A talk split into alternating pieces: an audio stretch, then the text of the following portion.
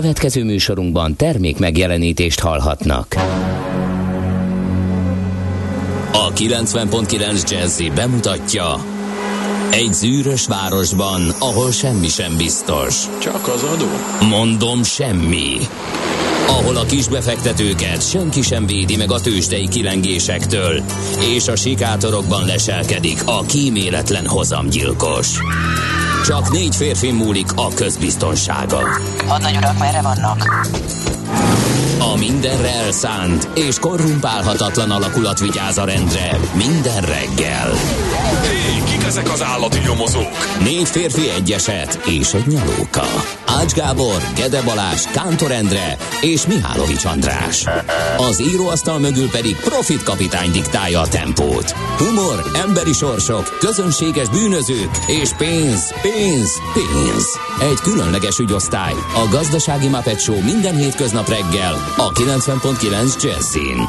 De is figyelj, ne csak a bárányok hallgassanak. De miért? Ha nincs pénzed azért, ha megvan, akkor pedig azért. Millás reggeli. Szólunk és védünk. Jó reggelt kívánunk, kedves hallgatók! Elindítunk ma is egy millás reggelit. Megvannak a hozzávalók, összedobjuk, meg fölfaljuk, fölszolgáljuk itt a 9.9 Jazzin. Az van, hogy július 7-e csütörtök reggel van, fél hét múlt három perccel, itt van Mihály Csandrás. És Gede Balázs, jó reggelt kívánok, jó magam is. A, figyelj, nem tud aludni senki. Mert az oké, okay, Tömegek, hogy a tömegek 0 szállták meg 30 20 igen, de tényleg széles tömegek. Tallózok akkor, Jó. jó? jó? Gézu egy percesével indul a nap, hajnal volt. Érezte, hogy megcsókolja, mielőtt elmegy. Nem nyitotta ki a szemét, és nem is viszonozta a csókját. 22 léggömb maradt csak utána. Felkelt, kioldotta az egyik lufit, és mélyen beszívta a kiáramló levegőt. Ez óriási. Én, én a könnyeimmel küzdök, megmondom őszintén. A Millás reggeli kiadásában előbb-utóbb Igen. egy kötetet kell szentelnünk Gézu munkásságának. Ezt sem láttam jönni, és ez a legnagyobb lesz dicséret, a, amit ez el a tudok. kötet címe. Nem láttuk jönni. E, úristen, ez, egy, ez tényleg egy igazi, igazi Ugye? kötet cím. Gézu, Mint ennyi, Gézu nem láttam jönni. Óriá, Nagyon ez szenzációs. Na ezt is, ebből, hogy ebből mekkora biznisz lesz, azt nem tudom, de majd hát meglátjuk. majd csak egész kicsi valószínű, de azért, azért beleállunk. Morgan, de friss a levegőn kartársak, azon kívül frissebb és kellemesebb, mint oda bent, bár egy kis húzat segítséggel simogató a hűvös simítás érheti az emberfia testrészeit. Ennek megfelelően hús és hűs még a város is, írja Löpapa. Azt szeretném mondani, hogy kivéve a Millás reggeli stúdiójában, mert Gede Balázs minden eh, megnyilvánulását a természetnek kizárta, és Hát, csak mesterséges környezetben azért- villanyfénynél Mi az? Klímaberendezésnél Figyelj, besötétített szobában. Tudja, leg- ez egy falanszter. Itt élek. A Segítség, valaki mentsen leglehetetlenebb ki. helyzetbe kerültem, ugyanis képzeld azt el, amikor a napsugár rásik arra a monitorra, amit vékony fátyóként ezek az apró szöszök és porok lepik. Magyarul semmit nem látsz, csak ilyen fényszóródást, ilyen, ilyen homályt, és hát nekem itt ugye úrá kell lennem a technikai dolgokon, az adásvezérlőt vezérelni, kezelni kell, és, és egy csomó dolog van, úgyhogy muszáj volt, hogy lássam ezeket a kijelzőket, ahhoz pedig az kellett, hogy árnyékolás technikával megszüntessük a belső nap Igen. ilyetén fényét. És a rőzse szakaszvezetőt miért kellett kidobni az ablakon? Mondtad még egy régi poén, de nem mondok, hanem haladjunk tovább. Így van. Azt Tegnap mondja, a csók, ja van még? Van egy csomó. Kis optimista jó reggelt, aggálymentes út és forgalmi viszonyok között Gödről Pestre, Zugló Hermina mezőre, minden szakaszon kellemes 21 perces menetidő. 21, Nagyon jó, óriási. ez már, ez Igen. már egyéni legjobb. Nem el lehet, hogy a forint meg se gyengült, egyszerűen a többiek erősödtek? Kérdezi a hallgató. Nem. Egyébként hát De tegnap volt Részben 50, van egy- majd megint elrontam, 50 cent születésnapja, most már hidd el, hogy igen, Még. egyre értéktelenség. Egyre inkább. Most már legalább egy Forintban lassan meg- 60 centet oda kell Igen. rakni, hogy legyen belőle. Megfizethetetlen a művész úr, forintban számolva minékünk, úgyhogy ennyit erről. Aztán itt van még, azt mondja, hogy uh, jó reggelt, ki gondolta volt a néhány évvel ezelőtt, hogy a dollár egyszer áttöri a 300 forintos lélektani határt. Oh, wait! Igen, erre most átment a 400-on. Igen. Na azt De aztán... most ezt miért kell minden nap megírni a hallgatónak? Na mindegy. Ébresztő, jó reggelt, ma nem lesz millás? Írja 6 óra 32. De tényleg. De tényleg, min- igen. De Balázs, van. ne magyarázkodjunk, hogy nehéz András Jó. kordában tartani, Jó. mindent be kell vetni. Jó reggel. Na jó. Rendben. Kedves Balázs, örül, hogy nem kapcsolták le a rendszeredet. Egyébként jogos.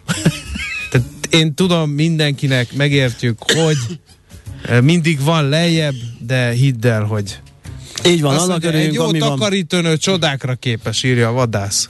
Igen, csak nem én vagyok a facility manager, tehát ezt most nagyon köszönöm, hogy így az éterbe belőttük, mert hát ha meghallja az a ki, Ah, na, na, az na, na, na, illetékes. várjál, mert a takarítónő csinálta azt is, amikor meg lelkiismeretes Ja, várjál, volt, az tényleg, volt ez a baj, hogy- mert úgy letörölte, Igen. és úgy elállított mindent az Ez- érintőképernyőkön, hogy eh, technikus Ez- ez- legyen a talpán, valamint éppen, hogy kihúzta a csatlakozót, amit már majdnem valami új ö, alapvető alkatrészt vettek 800 ezer forintért. Emlékszel Igen. arra Igen. a dologra? Hát annál- Aztán kiderült, hogy csak egy csatlakozó nem volt teljesen bedugva. Igen, annál szebb, am- csak az volt, amikor a Sasegyi toronyba valami csőbilincset kellett felfúrni a szakinak, és hát talált egy darab konnektort, gondolta bedugja oda az ütvefúrót, és az az egy volt az, ami árammal ellátta az adótornyot, és megszűnt az adás egy jó fél órára. És itt mindenki főalkatrész cserékben, milliós beruházásokban gondolkozott, majd emberünk elvégezte. Igen. Biztos van valakinek, vagy mindenkinek jó takarító néni sztoria, jó vagy rossz, 0 30 20 10 9 0 9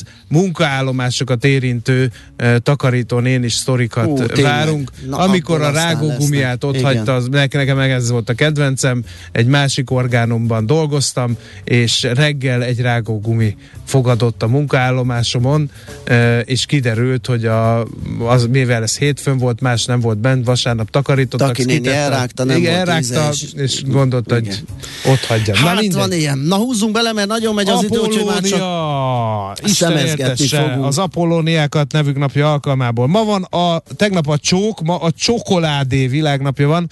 E, Véletlen? Alig ha. nem. Hát én nagy barátja vagyok a csokolád, már-már káros szenvedélyem. Sőt, ne, ne, tehát megint ez a, e, ez a, ez a alkoholista, tudod, ez a Igen. tagadás, hogy megiszom egy-egy pohárra. Nem, mondjuk ki ide egy nagy coming out, Mihálovics András vagyok, csokoholista. Igen. Az a baj egyébként, én nem vagyok olyan csak, hogy neki ülök csokizni, de viszont minden evés után valami édessel Na ez, én nekem is itt kezdődött. Tehát az, az, az borzasztó. Bár ebbe is vannak olyan menekülő útvonalak, hogy rájöttem, hogy egy pár szem áfonya, egy édesebb dinnye, egy sárga dinnye is tudja ezt. Ö, nem, nem. nem csak egy vödörfagyi, vagy Nekem egy fél nem. tábla csoki. Úgyhogy azért szerintem én még menthető vagyok, veszélyeztetett, de menthető, úgyhogy erre oda kell figyelni. csak néhány Csok- pohárral, szóval még a tagadás fázisában Még vagy, a- érted? Abszolút. 2009 óta a Csoki világnapja a mai július 7 Igen. Nem tudja valaki, hogy lehet lejönni a szerről? Tényleg őszintén elszállnám Á, magam. csak ilyen elvonulós, abszolút. Um, Nem, de utána hazaérek, rám kacsint a szekrényből. Én Nem, megpróbálok róla nem tudomást leszel, venni. Feldobott, és azt mondott, te Igen. ehhez többet soha, és őrült volt, hogy egyáltalán eddig használtad. Igen, de mindig ott pajzánkodik. Igen. Na mindegy. Na nézzük, mi történt uh, július 7-én, mert hogy azt nem mondtuk, hogy 2022. július 7-e van. Hát Josip Broz Tito gondolt egyet, és néhány emberrel bevette magát a Dinári hegységbe, akkor még nem sejtették, hogy ez, 1941-ben még nem sejtette a világ, hogy micsoda sikeres partizán Igen. felkelést vezet majd ő a német megszállók ellen, olyannyira, hogy aztán külön tényező volt ő már politikailag is, egyértelmű volt, hogy De Jugoszlávia ott a. Bleditó partján egy akkora, akkora komplexuma van, ahol De az nem a partizán fő, komplex. hat, Nem, hát az a privát főhadiszállása volt, amiről aztán később azt olvastam, hogy ilyen üldözési mániája volt, folyamatosan azt hitte, hogy, hogy azt várta, hogy majd lelövik, és uh, ugye Bled az ott elég jó közel van, uh, uh, akár olasz irányba, akár osztrák irányba tud menekülni, és ezért, meg hát nem, me, nem mellesleg a hely szépsége, hát azért a Júliai Alpok, hát meg a, a Bleditó Na környéke. de figyelj már, hát az a szakmai ártalom. Tehát a egész, most gondold el egy partizán. Egy partizánnak folyamatosan menekülnie kell, Persze. nem alhat kétszer ugyanott menni, menni, hát így szocializálódott egy csoda, üldözési mániája volt. Na mindegy. Na, nézzünk még. Tíz évvel később volt az első színes televízióadás az Egyesült Államokban. Ma a gyerekeimnek mondom, hogy és megmutatok egy régi Hoffi Géza felvételt, vagy valami régi Futrinka utca mesét, vagy ilyesmit, fekete-fehérbe, akkor nem tudják értelmezni. Igen. Pedig színes televízió csak 1951 óta van az is Amerikában, ugye? Most meg már elképzelhetetlen. Igen, hát én még a... Sőt, het- művészi hatása van, ha fekete-fehér. Abszolút, direkt fekete-fehér esítik a Igen. felvételt. Én 80-as években találkoztam vele egy jól menő pajtásomnak, otthon már az volt, és megnéztem először a képét, a zöld meg a piros. Az volt a színes. Hát mondom, erre gyerekek. Hát nekem meg a szürke, meg a fekete. Hát Igen. akkor ugyan ott tartunk, csak más a... Igen. Igen, szóval azért nem volt az annyira jó, de hát akinek volt, az nagyon menő volt. Na, egy nagy tenisz sikerre Igen. is emlékezzünk Taróci Balázsra, aki Heinz Güntharttal együtt első magyarként megnyerte a férfi páros Wimbledonba, óriási diadal volt, óriási hype volt, emlékszem gyermekkoromból erre a diadalra. Aztán egy szomorú esemény 2005-ből több bomba robbant Londonban, tömegközlekedési járműveken az Alkaida csinálta, több mint fél száz halottat követelt ez a terrorcselekmény sorozat. Aztán mi van még? Születésnaposok szerintem, hogy Jó. egy kicsit a tempón De még a világ hét csodáját elmondom. Kolosseum, kínai nagyfal, Machu Picchu, megváltó Krisztus szobra, Taj Mahal, Csicsén, Ica és Petra. Ezek a világ Ezt hét új csodája. 2007-ben döntöttek úgy, vagy, vagy listázták valakik. valakik, hogy ár pedig ez lesz a világ hét csodája. Úgyhogy igen, ez az a lista. Születések Árpádházi Szent Erzsébet, második András magyar király és Gertrud királyné lánya, negyedik Béla magyar király huga, Lajos Turingiai őrgróf felesége, példaadó európai szent, aki hmm. született 1207-ben ezen a napon július 2000 12 07 07 07 hoppá! Számmisztikusok? Bizony. Fejtsük ezt meg? Na, Uh, Gustav Mahler, morvaországi születés osztrák zeneszerző 1860-ban született ezen a napon. Aztán Radics Béla cigány prímásra is emlékezhetünk. Igen, nem összekeverendő a gitárossal. Igen. 1876-ban született a jeles művész ezen a napon. Leon Feuchtwanger, remélem jól mondom a nevét, német író, meghatározó személyisége a világ irodalmának 1884-ben született. Mark Chagall, aki neve ellenére, mert Franciaországban él, de ő orosz származású, sőt Oroszországban született ö, festő. A modern festészet egyik nagy alakja és a Párizsi iskola tagja. Ezen a napon 1887-ben George Cukor, magyar származású amerikai szí- ö, filmrendező Ringo Starr, a The Beatles, vagy a Beatles. A Beatlesek. Igen, a Beatlesek egyik. George Cukor, My Fair Lady-je megvan? Meg, persze. Na, azért. Toto Cutugno, ő a Lasarte Mi Cantare, ugye? Igen, azt hiszem. Igen.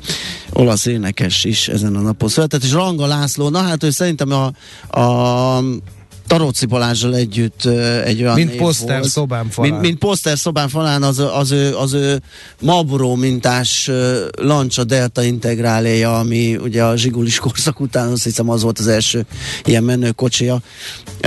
Hát az, az priceless, mindenki cross vagy rally autóversenyző akart lenni. Hát tragikusan korán hunyt el komoly betegségben. Igen. Ő 1957-ben született ezen a napon. Nos, zene, Muzsikáljunk, de remélem Toto Cutugno jön. Ú, nem. Hát ezek után mi másról beszélhetnénk, mint arról, hogy mekkora az üzemanyag készlet idehaza, mint egy három, három hónapra elégséges a portfolio.hu-n olvasom ezt kérlek szépen. Akik meg viszont a növekedés.hu-ra hivatkoznak, ahol Grádottól a Magyar Ásványolaj Szövetség főtitkára mondta ezt el, ezeket a készletadatokat, most nem fárasztok senkit, hogy me, hány, miből hány kilotonna, a lényeg az, hogy három hónapra elegendő, és azt mondtam még, hogy ennek felhasználását nemzetközi szerződésben rögzítették, tehát a tartalékot ugye azt nem lehet csak úgy elpüfögtetni az M7-esen a Balaton felé. Üm, Összesen egyébként, hogyha minden te, a termékeket, készletet számba veszünk, 800 millió liternyi üzemanyagnak felel ez meg. És nagyjából ekkora mennyiségű a kőolajtartalék is. Ezt találtam a portfolio.hu-n, megihletett Én a zene. G7.hu-t szemlézném. Igen. Ott arról szól egy cikk, hogy nem biztos, hogy Ukrajna jól jár, ha beütnek a szankciók Oroszországnak.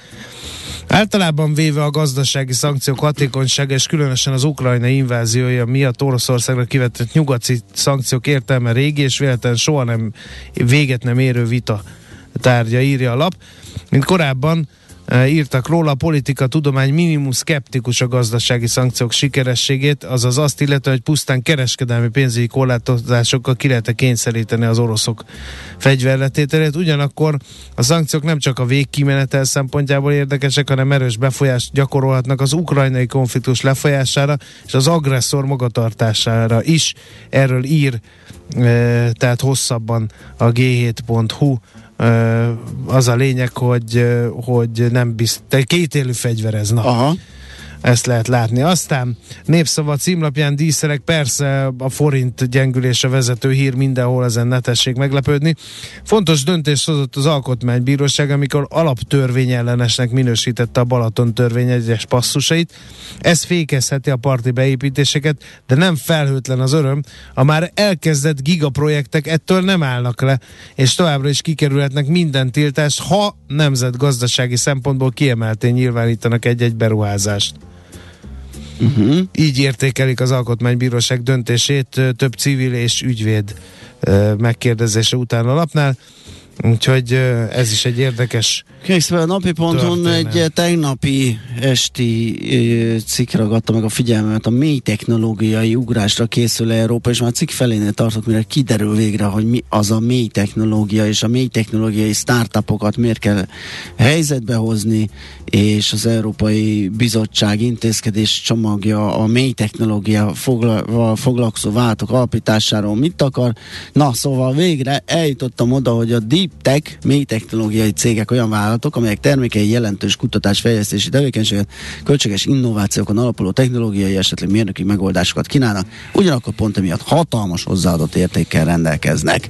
A napi.hu van ez, és én azt mondom, hogy kell, nekünk is tenni egy mély technológiai Mindenki. szakértőt, hogy ezt föltárjuk az ebben lévő lehetőségeket, és megismertessük a hallgatókkal, akik esetleg ugyanúgy nem tudnak erről, mint én nem tudtam ez idáig. Tehát a napi.hu lehet erről olvasni. No, hát az is a tegnapi nap híre, hogy ugye a MOL óriás összegű kártérítést kap, ezt is több helyen olvashatják, én most az Indexen nézem. Ugye a MOL INA vitában eljárás volt, Washingtoni bíróság döntött, a MOL mondta ki nyertesnek. Az ítélet alapján a MOL kamatokkal együtt összesen nagyjából 236 millió dollár kártérítést kap. A követelés 1 milliárd dollár volt, befektetésének védelmében kezdeményezte a MOL még 2013-ban az eljárást a horvát kormány ellen. Az olajcég azt állította, hogy a horvát kormány nem teljesítette vállalásait és kötelezettségeit. Ez egyébként már a második választást, választott bírósági eljárás, amelyet a MOL megnyert Horvátországgal szemben. A 2016-ban lezárult első eljárásban 14,5 millió eurós kártérítést kapott a horvát kormánytól. Aztán lehet, hogy pont a tegnap volt az évfordulója, hogy valamikor a 40-es években már nem egészen 41 volt, amikor áttértünk a jobboldali közlekedésre, ugye említettük Igen. valami ilyesmit, és uh, ma reggel lehet a 24.hu olvasni arról, hogy miért a jobbra tarts szerint közlekedünk, holott az ókori birodalmakban a közlekedés a bal oldalon folyt, és a középkor is ezt a gyakorlatot követte. Még egy pápai bulla is fennmaradt a balra tartás szabályának rögzítéséről. Úgyhogy ez nagyon izgi. Nem, eddig jutottam, ez a pár sor ragadta meg a figyelmem, de el fogom olvasni. Aztán Európa parlamenti döntés. Ők elutasították a taxonómia rendelet kiegészítése ellen indítványt, amely megakadályozta volna, hogy a gáz és atomenergia ágazat bizonyos tevékenységei környezeti szempontból fenntarthatónak minősüljenek. Ezzel mindkét energiahordozó biztonságos és tiszta energiaforrás minősítést élvezhet. Ez is egy nagyon fontos hír tegnapról. Hát én ennyit leltem. Hát biztos Te meg annyit. Hol zárt? Hol nyit? Mi a sztori? Mit mutat a csárt? Piacok, árfolyamok, forgalom a világ vezető parketjein és Budapesten. Tősdei helyzetkép következik. Budapesti értéktősde 0,24 százalékot gyötörte feljebb magát 39.352 pontig. A vezető papírok úgy néztek ki, egész jó volt a forgalom egyébként. Az OTP hát én nem tudom, figyelj, ez a 0,07 század százalék, ez mire elég? Minősíthetetlen. Minden esetre 8158 forinton tart a bankpapír, miután büntető megtorló csapások sora érte a befektetők részéről. A MOL esett 1 százalék feletti mértékben 2000 902 forintig. A Richternek jó napja volt, 2,7%-os pluszt halmozott fel, 7225 forintról kezd ma. A Telekom másfél százalék fölötti mínuszt hozott össze 320 forinton zárt, és a vezető négyes mellé beállt a Waberers, 2170 forintos záró érték azt jelenti, hogy 1,4%-os mínuszt szedett magára. Uh-huh. Úgyhogy elzúgtak forradalma is a Waberersnek. Hát figyelj, a, volt valami? A napon, nap, napon. nap pörgött itt viszonylag nagy forgalomban, de stagnált az árfolyama. A többiek közül még a Gloucesterben volt értelmezhető forgalom, de ez egy ilyen kis korrekciót szedett magára miután 0,9%-os mínuszt hozott össze, úgyhogy ennyivel el is felejtetjük az x -ten. Azért mondta a kollega, hogy a Bux 4%-a gyötörte föl magát, mert Európa szerte ennél sokkal komolyabb teljesítmények születtek. Például a Párizsi Kakaron több mint 2%-kal tudott emelkedni, a frankfurti DAX 1,6%-kal, a londoni FUCI is megvan valahol 9%-kal, de a hollandusok 1,9-el, a svédek 2,8%-kal emelkedtek. Úgyhogy ott azért menő nap volt a tegnapi. A tengeren túlon, hát az ilyen hozzánk hasonlónak. Mondható a Dow Jones 4% az S&P 500 4 és a Nasdaq az, ami 6% kal tudott menni. A az ázsiai piacokon pedig, hát én azt látom, hogy ez egy megint egy vegyes felvágott, mert most esik a tokiói Nikkei 1,2-vel, a hongkongi Hang Seng 4 tizeddel, de megy a Baker Kospi dél-koreai 2%-ot, az indiai 6 tizedet, Új-Zéland esik 6 tizedet, Shanghai megy fölfelé felett. Úgyhogy ebből aztán megint fejtse meg az, a tőzsdenyítást, aki nek van egy gömbje. Tőzsdei helyzetkép hangzott el a Millás reggeliben. Ebből nehéz volt kijönni, de itt van Szoller Andi, aki nagyon értékelte ezt a, igen, ezt a kis labirintus. Mi újság? Nem vagy annyira friss? Minden nagyon szép. Jó. Minden nagyon Ez jó. Az. Akkor megtámadhatjuk Szerbiát? Elégedve. Akkor megtámadhatjuk Szerbiát? Bármikor. Nagyon helyes. Uh, teljesen meg vagyok döbbenve uh, te, itt szörfözök a Facebook oldalunkon, és tegnap kitettük azt a szomorú hírt, hogy Magyarország már nem a vizek ország, ugye egy Igen, igen, igen, száradás, a, a száj. Hogy tavak. hogy a vihar kaporszakálú sistergős, mennydörgős magasságában jut eszébe valakinek erről, hogy ez is a Kádár hibája. De komolyan, emberek, akkora baj van ebbe az országban, hogy sírok, de tényleg. És vitatkozik, figyelj, és amikor mondják neki, hogy figyelj, ez a, ez a, ez a klímaváltozás, globális ne, felmelegedés. Erre azt írja, hogy erre azt írja, hogy a, a, meg az Orbán keze az. Tehát, mm. hogy így annyira dühös, annyi sok ilyen csalódott, frusztrált, frusztrált nem, de, Ahelyett, hogy így tényleg elgondolkozni, és mondjuk nem folyóvíz alatt hűteni a dinnyét, mert ebbe az emberbe simán ja. kinézem, ehelyett így... Érted? Tehát, Volt az a reklám. Na mindegy, teljesen ki Annak vagyok akadva. még az elmúlt rendszerben Igen. a folyóvizes dinnyehűtésről, Igen. és csak annyit mondott, dinnye. Igen. Na, uh, hát ennél lényegesen jobb hangulatú üzeneteket várunk hallgatóinktól 0 30 20 10 9 0 9 és hallgassátok szeretettel a bülbül hangú Czoller Andrea. Minden egyes szavát ígyátok. A reggeli rohanásban könnyű szemtől szembe kerülni egy túl szépnek tűnő ajánlattal. Az eredmény krétával körberajzolt tetemes összeg. A tethelyen a gazdasági helyszínelők, a ravasz, az agy és két füles csésze és fejvállalakzat.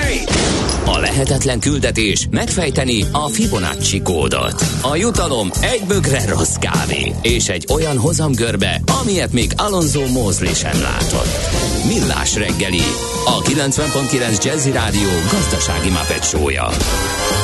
Vigyázat! Van rá engedélyünk! A Millás reggeli főtámogatója a Surgeon ZRT, az önműködő kis- és középvállalatok cégépítő partnere. Surgeon ZRT, az üzleti vállalati tanácsadó.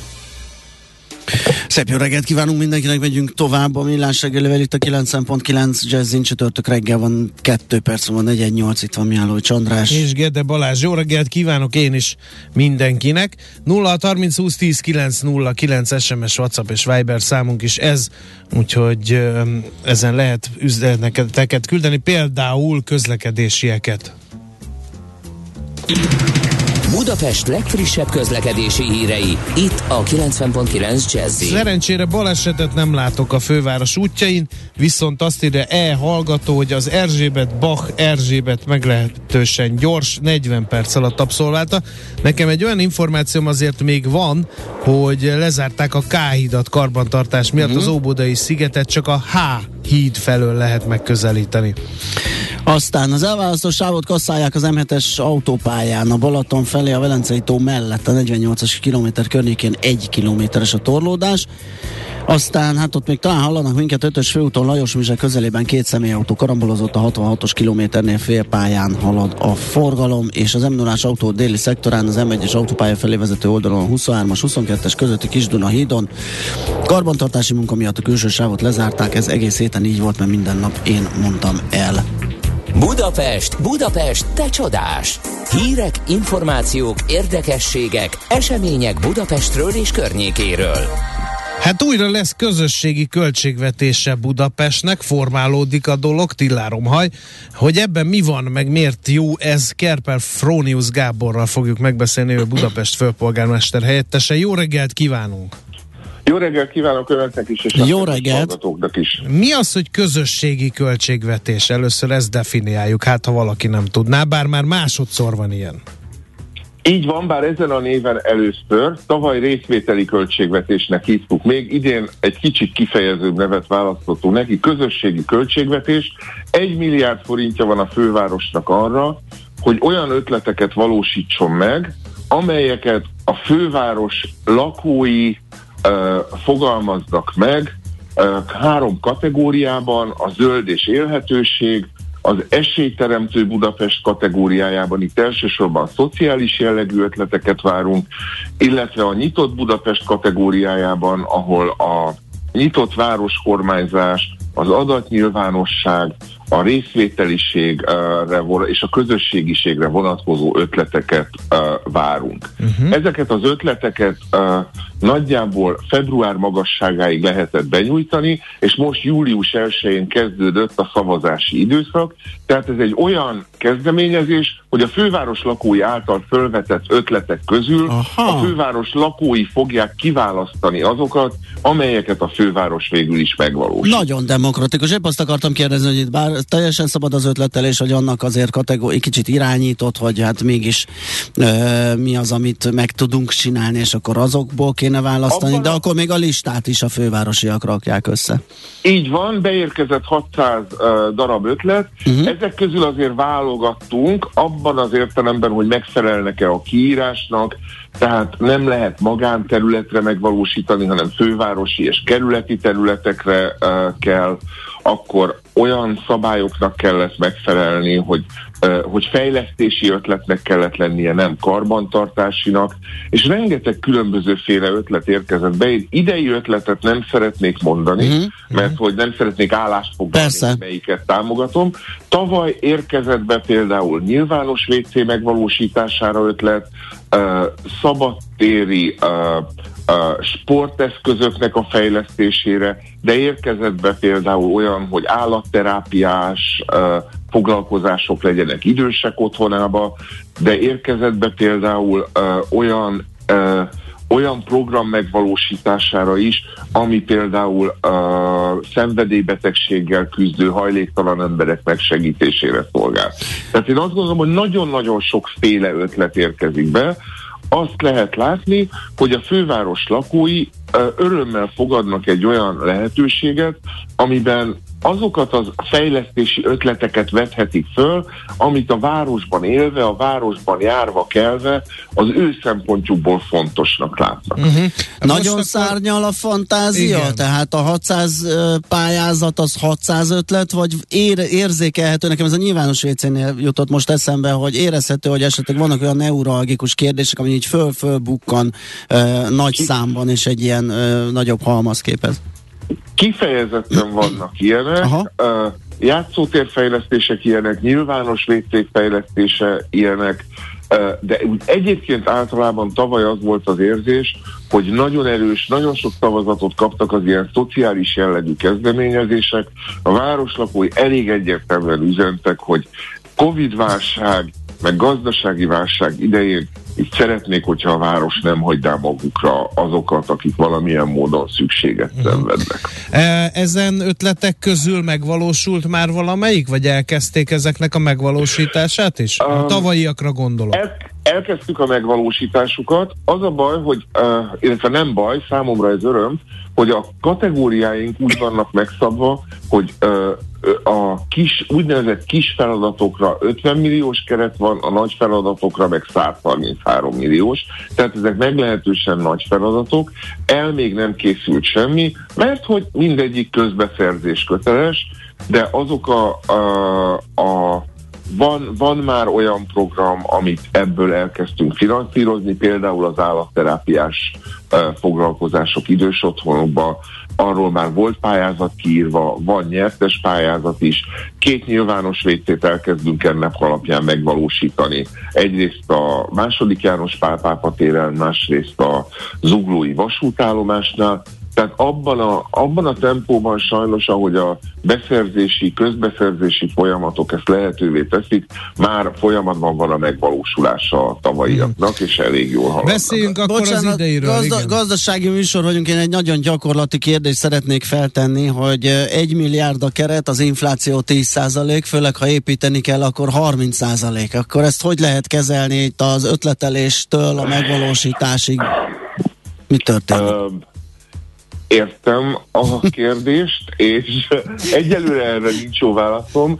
Uh, nyilván uh, igyekeztünk olyan, tehát amikor, amikor elbíráltuk ezeket az ötleteket, nem csak egyedül a fővárosnak a hivatala, hanem volt civilekből álló uh-huh. közösségi költségvetési tanács is, aminek a végén kiválasztottuk a 600 ötletből összevonások révén, meg uh, a szabályoknak való megfelelés vizsgálatával azt a 49-et, ami végül a szavazólapra uh-huh. került, akkor igyekeztünk költségbecsléseket csinálni, és bizony szembesülünk azzal, már a tavalyiaknál is, hogy, uh, hogy nagyon megemelkedtek az árak. Uh, nyilván, hogyha sikeres lesz az az akció, akkor jövőre valamilyen módon a kategóriákra fordítható uh-huh.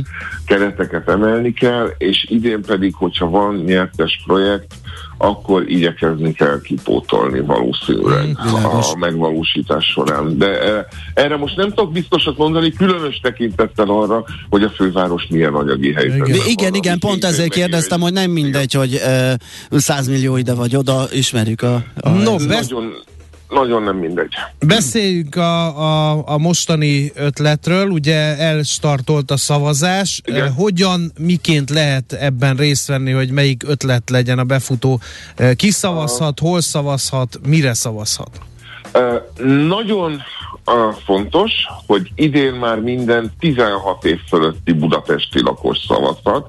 Én szerettem volna, hogy egy kicsit radikálisabbak leszünk, és 18-ról akár 14 éves korig leszállítjuk, mert hogy én azt gondolom, hogy a középiskolás korosztály az egyik legaktívabb használója uh-huh. és élvezője a városnak, és ráadásul kifejezetten kreatív korosztály, úgyhogy mind az ötletelésbe, mind a, mind a szavazásba én nagyon szívesen bevonnám a 14 éveseket is, de a 16 éves kor jelenleg az alsó korhatár, minden budapesti szavazhat, jelenleg az ötlet.budapest.hu oldalon, tehát ötlet.budapest.hu az az oldal, ahol meg lehet tekinteni a beérkezett ötleteket, és ezen van egy szavazás menüpont, ahol egy viszonylag egyszerű regisztrációt követően lehet uh, szavazni. A regisztráció az igazából a többszörös szavazásnak a ki küszöbölésére szolgál, tehát mi igyekszünk nem megkötéseket uh-huh. alkalmazni arra, hogy, hogy ki, ki szavazhat. Ezzel együtt a tavalyi a tavalyi szavazás során észrevettük, hogy azért jó az, hogyha nem csak az online térben vagyunk. Van a Városháza Parkban egy szavazópultunk. Egyébként én azt gondolom, hogy ilyen népszerűbb köztéri eseményeken valószínűleg meg fogunk jelenni olykor egy-egy pulttal, és a tavalyi tapasztalatokból kiindulva a fővárosi Szabó Ervin könyvtár fiók könyvtáraiban is lehet szavazni. Az a tapasztalatunk, hogy olyan helyeken, ahol az emberek így egy kicsit lelassulnak, Aha. gondolkodnak a világ dolgain, beszélgetnek a világ dolgairól, már pedig egy könyvtár. Az, az nagyon hely. jó hely, igen. Ott, úgy, és igyekszünk más ilyen jellegű, ilyen közösségi helyekre is eljutni. Meddig lehet szavazni? Augusztus végéig. Uh-huh. Hát várjuk az eredményeket és az ötleteket. Köszönjük szépen, hogy beszélgettünk Jó. erről, és Én hát mindenkit arra buzdítunk. Szép napot kívánok. Viszont kívánjuk. Köszönjük, viszont hallásra. Kerper Fronius Gáborral, fő, a Budapest főpolgármester helyettesével beszélgettünk a közösségi költségvetésről, illetve arról, hogy ki milyen most már nem az ötlete, most már az ötletekről kell szavazni, de azt Szavazzunk, szavazzunk, szavazzunk Budapestek, mert aztán meg ne fanyalogjunk, hogy nem olyan a város, mint amilyennek szeretnénk. ötlet.budapest.hu Nekünk a Gellért hegy a Himalája. A Millás reggeli fővárossal és környékével foglalkozó rovata hangzott el. A Millás reggelit nem csak hallgatni, de nézni is lehet. millásreggeli.hu a csók világnapján. A, tényleg a csók világnapja a volt tegnap. Ma a csokoládé. És most a Igen. csokról beszél. Hát szőrület, hogy, hogy Látod mi... a végig gondolt szerkesztési elvek hol elvezetnek? Persze. Na, szóval, hogy drága barátaink, ugye emelkednek a kamatok, és ennek számtalan hatása van, de az, amit most, amiről most fogunk beszélni, arra szerintem keveset, vagy kevesen gondolnak, mert hogy a csoknak a, a büntető kamatai is emelkednek, hogy egészen pontosan miről van szó, ezt fogjuk megbeszélni Tóth Leventével, a bank360.hu kommunikációs vezetőjével, vezető szerkesztőjével. Jó reggelt, szervusz! Jó reggelt mindenkinek. Szia, jó reggelt. No, hát először is definiáljuk magát a csokot, kinek jár, milyen feltételekkel jár, és mi van, ha valaki nem teljesíti ezeket a feltételeket? A csok az családosoknak jár abban az esetben, hogy gyermeket vállalnak, és ez két részből áll. Egyrészt lehet egy támogatást kapni, ennek a támogatásnak a maximális összege 10 millió forint, ez három gyereket kell vállalni, és egy másik része, ez pedig a csok hitel, ennek a maximális összege 15 millió forint, és ez egy kedvezményes kamatozású 3%-os hitel, tehát a csokból összesen 25, 25 millió forintot lehet úgymond összeszedni, de ehhez gyerekeket kell vállalni, tehát három gyerek esetén lehet ezt a maximális összeget megkapni. Mi történik akkor, hogyha ezek a gyerekek valamilyen Igen, mert hogy hangsúlyozottan vállalásról beszélünk, Igen. tehát nem feltétlenül kell három gyerekkel rendelkezni az igényléskor, hanem mi meg is ígérhetjük fogalmaz. Vagy... Így van, ez ugye ígérvényre kapunk Igen. valójában pénzt, ebbe az is a jó.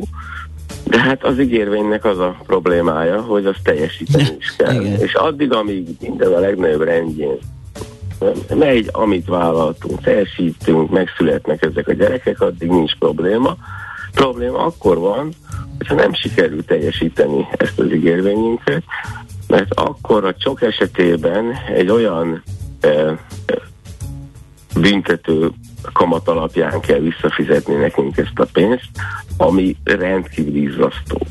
Ugyanis ezt az alapkamathoz állították be, az alapkamat ötszöröséhez állították be, ami ugye, amikor elindult a csok, akkor ez egy nagyon alacsony összeg volt, 0,6 volt az alapkamat, az ugye 3 0,6, az 3 százalék, hát az se kevés, de azért azt ki lehet bírni. Most viszont úgy érezheti valaki magát, mint hogyha egy ilyen ruletterembe föltenne egy ólint, és hoppá van, mert ugye a 0,6-nak az ötszöröse az 3 százalék, de hogyha ez 7,75, mint amennyi ugye most, annak már egy olyan kamat jön ki, amit lényegében hitelkártya adósságnál kell fizetni, tehát a lehető A legmagasabb. legmagasabb kamat, majdnem 40%-os kamaton kell Fú. visszafizetni. Az támogatást, az és cheap. ugye- És gondoljátok el, hogy hát egy hitelkártya adósságot az ember néhány hónapra, maximum egy évre, tehát jellemzően néhány hónapra fizet vissza. Ott ez a kamat persze magas, de hát mégiscsak az az összeg az nem sok.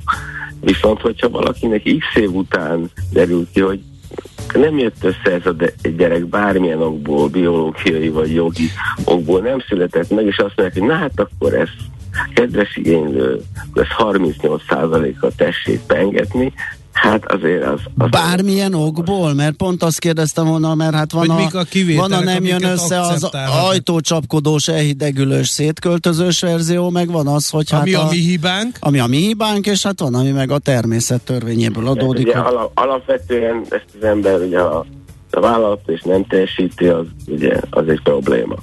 Tehát itt, itt, itt ezt pengetni kell, hiszen ugye az állam azt mondja, ugyanúgy, mint egyébként a babavárónál, hogy hát adtam egy ingyen pénzt, amit te használsz, Aha. lényegében ingyen. Hát, hogyha ezt nem tudod teljesíteni, ezt az ingyen használat feltételeit, hát akkor ad nekem vissza, de hát persze te azt x évig ingyen használtad azt a pénzt, tehát azt Tegyünk rá valamit. velem, hogy hogy ingyen használtad, aztán azt mondod öt év múlva, hogy hát most nem sikerült, visszaadom azt a pénzt. De Tehát akkor ilyen nincs, arról hogy de hát kiderült közben, hogy meddő a feleségem, vagy valami, akkor Tehát sok, is. sok ilyen, olyan, amolyan kivétel van, hiszen nem, egyébként nem csak gyerekvállalási probléma lehet itt, a soknak nagyon sok egyéb feltétele vállalása is van, tehát egy elég bonyolult feltételrendszer mellett lehet nem teljesíteni, akár még egyébként megszületett gyerekekkel is, de hát az alapeset mégiscsak a gyerek. Tehát itt inkább az a baj, hogy, hogy, hogy egyszerűen amikor kigondolták ezt a hitelt, meg ezt a támogatást, akkor amikor meghatározták, hogy az alapkamatot akkor ugye azt mondták, hogy hát rakunk rá egy büntető kamatot, ez mondjuk ugye 3 százalék Igen, volt. ezt el lehet viselni. El lehet viselni, azért ott van a fenyegetés az emberben, hogy teljesítse ezeket a feltételeket, de azt gondolom, hogy amikor ezt kigondolták, senki nem gondolt arra, hogy na de az ötszörös alapokamat, ahogy majd lehet, majdnem 40 százalék is. Tehát én nem hiszem, hogy egy jogalkotó azt akarta, hogy na de dádá, hogyha nem születik meg gyerek, Akkor belerokkansz.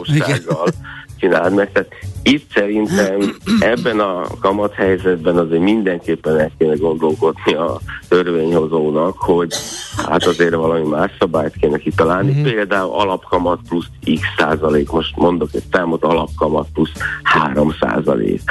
Tehát a realisztikus... Vagy meg is lehet sapkázni, láttunk már olyat ugye kamatoknál is, hogy azt mondjuk, hogy a Így- alapkamat kétszerese, de max 10, vagy mit tudom én. Így van, de, de ez, ez szerintem, ez ami most van a sok büntetésnél, ez, ez senki, Aha. senki nem akarta. És persze mondhatjuk, hogy hát ha megszületnek, megszületnek a gyerekek, meg minden egyéb feltétel is teljesül, hát akkor, akkor úgy sincs semmi baj.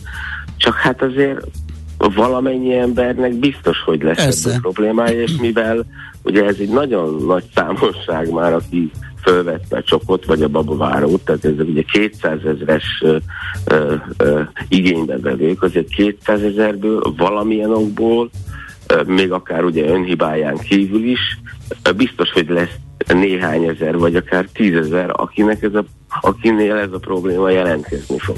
Uh-huh. A hallgatók így, fog. igen, a hallgatók így kérdeznek egy-két dolgot, hogy például örökbefogadással ezt, ezt lehet abszolválni, hogyha valami úton, módon nem jön össze ez a gyerekvállalás. Erről tudsz valami? van, van örökbefogadási opció, és ugye a baba, tehát itt ugye már a csokról is beszélünk, de a babaváró is egy hasonló probléma, csak ott nem ennyire durva a, a büntetőkamat, de például egy babavárónál is az van, hogy hogyha nem születik meg a gyerek, illetve az örökbefogadás nem jön létre a meghatározott időn belül, öt éven belül, Hát ott nem ennyire csípős kamatot, de mondjuk egy személyi hitelkamat tudom kell akkor ketyegtetni utána a, a hitelt, és a, ami meg eltelt idő, azt a kamattámogatást meg egy összegbe bizony vissza kell adni az államnak, ami megint csak hát elég fájdalmas lehet, de valóban például az örökbefogadás is olyan, ami lehet egy opció, hogyha valaki ugye már nagyon-nagyon világosan tudja, hogy utóbb kiderül, hogy mondjuk például a biológiai jogból ez, ez nem, nem jöhet létre, tehát ilyen, ilyen menekülő útvonalak azért vannak, de, de például az, mondjuk egy, ugye Babavárónál is, hogy ugye házasok vehetik föl, tehát bizony a, a magyar vállás statisztikák, igen, tudjuk, majdnem hogy... minden második má, házasság Nekem már a bevezetésekor ez, ez merült föl bennem, hogy azért igen, és, pénzzel, támogatással és, összetartani azt, ami Igen, és szóval őszintén nem szóval nekem is van olyan ismerősöm, és alig, hanem másnak is, aki nek a házassága konkrétan pillanatnyilag egy jogtechnikai házasság, hogy ne kelljen a ja. váróval, sokkal. Tehát a, amíg ez le nem ketyeg, addig nem fognak jogilag elválni, de már ágytól, asztaltól külön vannak. Tehát még a, még a biológiai probléma az számosságban vélhetően a kisebbik, ez a vállási vagy a kvázi vállási probléma, ez, ez szerintem mm. sokkal nagyobb számosságot érint. Oké, okay, hát persze jogilag Igen. lehet tartani, úgyis egy házasság. Meg mi van, ha, mi van, ha tragédia történik, és a házaspár egyik tagja elhalálozik például, tehát hogy azért itt vannak olyan élethelyzetek, ami, ami elég nehézé teszi tehát, hogy felvették a, a, a csokot, meg a babavárót, megvan az első gyerek, ne, megvan a második gyerek, és akkor valami tragédia történt. Ugye egyébként például pont a babavárónál van, azt gondolkoztam is rajta, hogy ez most ilyen ismerkedésnél ez egy alapkérdés, hogy aki babaváró képes, vagy nem.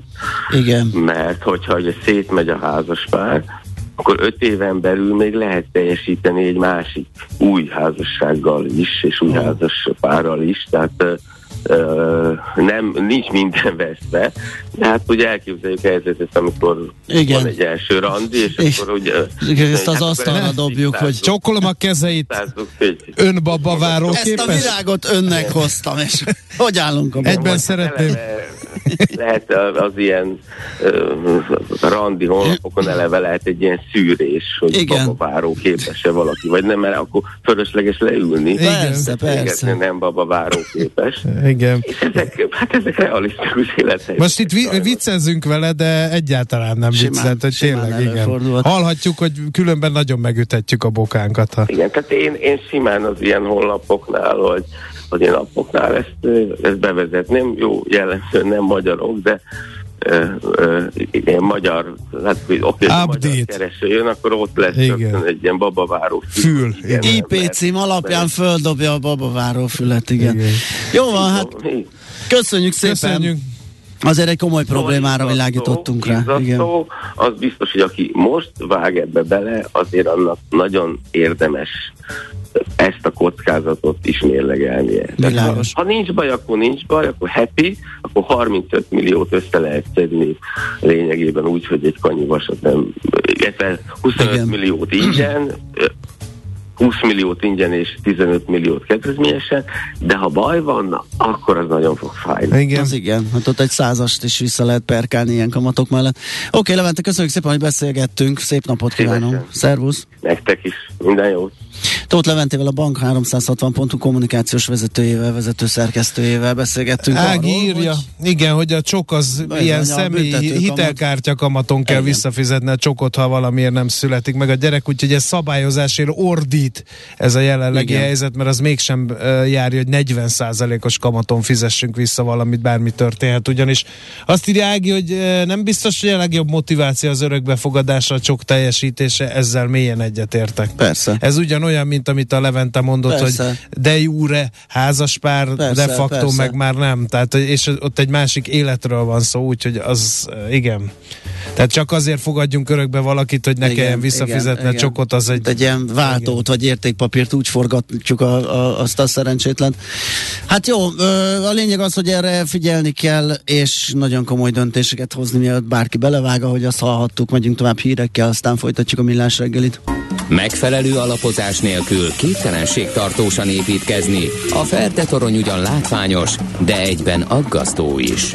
Kerüld el, hogy alaptalan döntések miatt Ferde pénztarnyat építs. Támogasd meg tudásodat a Millás reggeli heti alapozójával.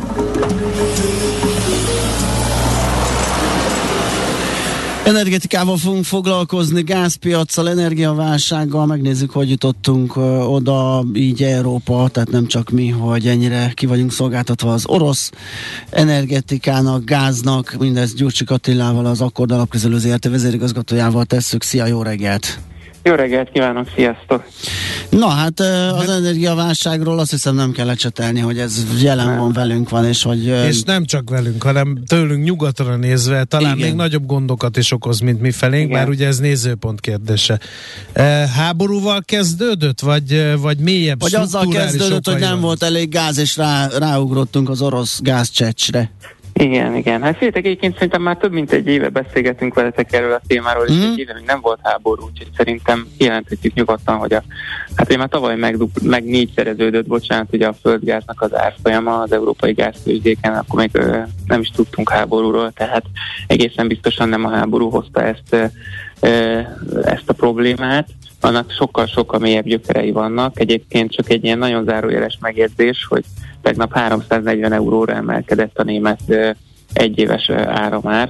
A német ipar az egy ilyen 50-60 eurós áramárhoz van hozzászokva, ez ugye egy hétszeres, lassan hétszeres szintet jelent. Hát ez nincs ez, az a izmos gazdaság, amit ez zöggenők nélkül elvisel. Azért szerettem volna így megjegyezni, mert ugye szerintem tehát az, hogy miért gyengül az euró, miért gyengül a forint, tehát az egész európai feldolgozóipar, a gazdasága, gyakorlatilag minden, minden a, a, a működés kép, képtelenség szélén táncol gyakorlatilag ilyen energiaárak mellett. Tehát csak azért szeretném azt megnézni, hogy, hogy igen nagy probléma van. Tehát, tehát ez egy nagyon-nagyon súlyos probléma, és most vagyunk nyáron, amikor egyébként nem, még ugye süt a nap, meg akár fújhat is a szél, tehát itt mindenki attól tart, hogy télen ennél ugye sokkal-sokkal nagyobb gondok lesznek, uh-huh. hiszen a német áramtermelésnek a felét megújulók adják, adnák, de hogyha itt nem úgy alakul az időjárás, akkor, akkor itt nagyon-nagyon nagy problémák lesznek. Szóval, és ezt jelzi előre a, a, a piac. De hogy ugye ne kerülje meg a kérdésetekre a, a, a választ, tehát igen, tehát alapvetően a probléma az régebb óta kezdődött, ugye nagyon leegyszerűsítve a kínálattal van egy komoly probléma. Az, hogy miért épült le ennyire Európa önellátás, arról most valószínűleg évtizedeket lehetne, vagy, vagy órákat lehetne vitatkozni, de az tény, hogy ti is mondtátok, hogy a Európa földgáz, önálló földgáz termelése 20 év alatt a negyedére, tehát nem a negyedével, hanem a negyedére csökkent le, de ez ilyen, megint csak ilyen környezetvédelmi okok? Mert például hát én olvastam egy nemzetközi igen. cikket arról, hogy nagyon komoly palagázkészletek vannak például Nagy-Britániában, de a környezetvédők meg leállították ezeket a beruházásokat, mondván, hogy ez rombolja a természetet, meg földrengés veszélyt okoz, meg nem tudom én mi minden. Na ez megint egy olyan vita, amiről valószínűleg órákat lehetne, meghívnánk egy-két környezetvédőt vitatkozni, hogy ez most akkor miért volt pontosan, de az tény, hogy most Európa egyébként a saját földgázfogyasztásának a 10%-át tudja ellátni, ez ugye régen 40 volt, és akkor megfordítom, hogy erre a résre jött be az orosz gáz egyébként, tehát most a tavalyi évben ugye az orosz gáz adta az európai fogyasztásnak a 40%-át. És ugye ez az a függés, ami miatt most fő a fejünk, részben. Ez az egyik kínálat is sokat, hogy ez most a zöldek miatt volt, vagy mert nem érte meg beruházni, mert azért évtized, egy, egy évtizedeken keresztül alacsony földgáz volt, az is tény. Ez mondom egy valószínűleg több órás vita. Nem lehet az, hogy, hogy az európai földgáz bányászat az drágább nyersanyagot hozott a felszíre, mint az orosz, és egész egyszerűen biztos gazdasági szükségszerűség volt. Ez, hogy... ez is benne, uh-huh. van, benne vannak a zöldítő törekvés, uh-huh. szerintem itt nincs ilyen abszolút igazság, nem fekete-fehér ez a kérdés és valószínűleg mondom, biztos komoly tanulmányokat írnak róla. A, a mostani helyzetünkön ez nem változtat sajnos érdemben, tehát ez tény, hogy e, e, ez, ez a helyzet van, és hogy ez még nem, ez még, ha ez még nem lenne elég, történtek itt más dolgok is, tehát az elmúlt 20 évben, hogy a németek, akiknek a áram termelésnek kb. a negyedét adta régen az atomerőmű, vagy a nukleáris energia, gyakorlatilag teljesen leépítették ezt a tehát nem csak, hogy a kapacitások nem bővültek, de valójában visszaépültek kapacitások, hiszen most az atomenergia német fogyasztásnak a 6%-át biztosítja, és még mindig az a terv, 340 eurós ára már mellett is az a terv, hogy évvégén az utolsó három atomerőmű blokkot is bezárják. Tehát még mindig nem érzik azt, hogy, hogy, hogy itt mekkora baj, pedig hogy az energiavállalatok már jelezték, hogy hajlandóak lennének tovább üzemeltetni ezt a három blokkot, de a német politika még mindig nem jutott el odáig, hogy egyáltalán e, fontolóra vegye ezt a gondolatot, ami egyébként hát látjuk, hogy milyen áramára, meg milyen problémákat generálhat egy éves távon. Ezen kívül persze bezárták a német szénbányákat, helyette ugye Oroszországból érkezik a szén, most már nem érkezik Oroszországból szén, mert ugye a szankciók miatt nem lehet, most Ausztráliából, meg Indonéz, Indonéziából fogják behajóztatni. Hát ez is nagyon jó ötletnek tűnik, hogy a félvilágot igen, hát, hát, igen, igen, ez igen, is ilyen versenyképesnek, igen. Zöld gondolat, hogy egyébként a legkörnyezetszennyezőbb foszilis energiából vagyunk képtelenek áramot termelni, miközben egyébként a német atomerővek egy 15 évet még simán kihúztak volna. Tehát amit most be akarnak zárni, három blokk az egyébként 82-ben épült, tehát Nézzük meg ennek a befektetési oldalát is, hogy az európai energetikai vállalatokon mekkorát lehetett szakítani az elmúlt időszakban. Hát ez borzalma. Azért mondom, hogy abban is benne, ez is benne van, hogy nem volt egy jó miniszterbe egyébként befektetni. Tehát én megnéztem, ilyen 2010 és 2020 között ilyen 3-4 százalékot tudtál keresni energetikai vállalatokon való befektetésen. Ennél az állampapír is, egy hosszú állampapír is többet hozott volna. Tehát itt a kockázatért cserébe azért nem volt egy vidám dolog ebbe a szektorba befektetni. De hát igen, alapvetően ugye ami azt szerintem az igazi probléma az, hogy, hogy hogyan reagál mostani helyzetre a politika. Uh-huh. Mert ugye volt egy nagyon rossz 10-12 éve az energetikai szektornak, most nyilván felmentek az árak az elmúlt egy másfél évben, és végre elkezdtek a cégek pénzt keresni, ami ugye megteremteni a fedezetet arra, hogy beruházzanak. És ugye itt a helyzet az, hogy a, az európai politikusok azok többnyire úgy reagáltak el, és ugye nem a magyar példát emelném ki, hanem mondhatnám azt, hogy hogy Olaszország, Spanyolország, Franciaország, Nagy-Britannia, meg még sorolhatnám Csehország is ugye adókkal, ársapákkal próbálja ugye megsarcolni, megsarcoltatni az energiavállalatokat, akik most sok pénzt keresnek. Egyébként amikor kevés pénzt kerestek, akkor nem adták vissza nekik. Tehát mondjuk, ez így szokott lenni. Ez egy, hát, így szokott lenni. A pro, ezt én értem, hogy ez nagyon népszerű, meg nyilván egy ilyen szocialista világban ez, ez egy zseniális ötlet. Csak a probléma az, hogy amit említettem nektek is, hogy hogy egy ilyen több, hát nagyjából szerintem több száz milliárd eurónyi beruházás hiányzik az európai energetikából ahhoz, hogy hogy valahogy megszabaduljunk ettől az energiaválságtól, amiben most nagyon-nagyon tűnik a nyakig. És ezt nem lehet csettintésre lebonyolítani, hogy döntünk nem, egyet, hogy leválunk az orosztól, se sajátunk lesz, tehát azért ez rengeteg nem, idő és, és pénz. És azt hiszem, hogy néhány politikus majd összegrondol egy-egy erőművet, és ők majd megoldják, tehát ez az ennél bonyolultabb. Tehát a piaci szereplőknek a vegzálása pont egy olyan időszakban, amikor a beruházásokat kellene ösztönözni annak érdekében, hogy megszabaduljunk a problémától, az a lehető legrosszabb ötlet valójában. Tehát ennél rosszabbat nem nagyon lehet kitalálni. Ugye ez azt eredményezi, ezen mi emberek fogunk egyébként szívni, ez azt eredményezi, hogy sokkal lassabban fog uh-huh. ez a mhm. probléma megoldódni értelemszerűen, és ugyanez igaz az elsapkákról is, ami szintén divatos megoldás lesz szerte Európában, hogyha a fogyasztó nem érzékeli azt, hogy egyébként takarékoskodni kéne beruházni, mhm. fejleszteni a fűtési rendszert, az energia ö, számládat megpróbálni valahogy lecsökkenteni, szóval ha nem érzékel a fogyasztó, hogy baj van, akkor nem is fogja visszafogni a fogyasztását, meg nem próbál fejleszteni, beruházni. Ergo, akkor megint abban a csapda vagyunk, hogy túlfogyaszt, vagy többet fogyaszt annál, mint amit egyébként ö, ö, magasabb árak mellett, meg a, meg a problémát érzékelve tenni, és ugye ez megint eltorzítja a piaci viszonyokat, és ugye valójában ez igazi probléma, hogy hogy itt azért tartósan beavatkozunk mindkét oldalon a piaci folyamatokba, kereslet kínálati oldalon is, és ez azt jelenti, hogy, hogy ezzel akkor tartósabban kell majd most szembesülni. Hát és ez a, ez a rossz hír, sajnos. De, de, de a, jó hír, vagy, vagy jó hír, nem nagyon tudok, majd azt mondom, hogy... Oh, azt hittem, hogy abban fogsz benne. Ez a rossz hír, de a jó hír de az... a jó hír az, hogy a Rockefellerék fantáziát látnak. Igen. A, és hát majd a jó hír betöltik az, kívülről. Hogy hogy, hogy talán hát a, nem, jó hír nincs, abban tudunk bízni, hogy a 340 eurós ára már azért nem maradt fel és hogy ez egy nagyon extrém kiszúrás most, mert ez egy nagyon rossz, rossz üzenetet jelent azért, vagy nagyon rossz híre szerintem az európai gazdaság számára. Hát rövid távon, mivel ugye 20 év alatt navigáltuk magunkat ebbe a helyzetbe, rövid távon nem nagyon van megoldás, középtávon tud az megoldás lenni, hogy a beruházások ösztönzésével, az energetikai hatékonyság javításával egy nem tudom, egy öt év alatt érdemben sikerüljen javítani ezen a problémán. Én ezt értem, én ezt értem, csak közben jön a tél. Ez, sőt, akkor öt tél ezek szerint. Igen.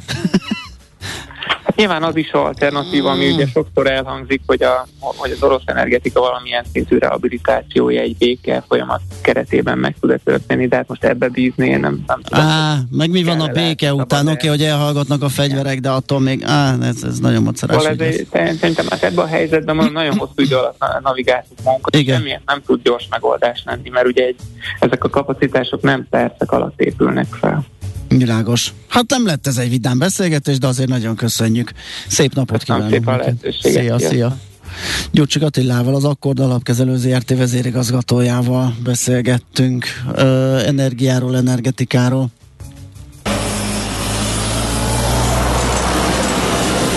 Heti alapozó rovatunk hangzott el a Millás reggeliben, hogy döntéseinket megfelelő alapokra tudjuk helyezni.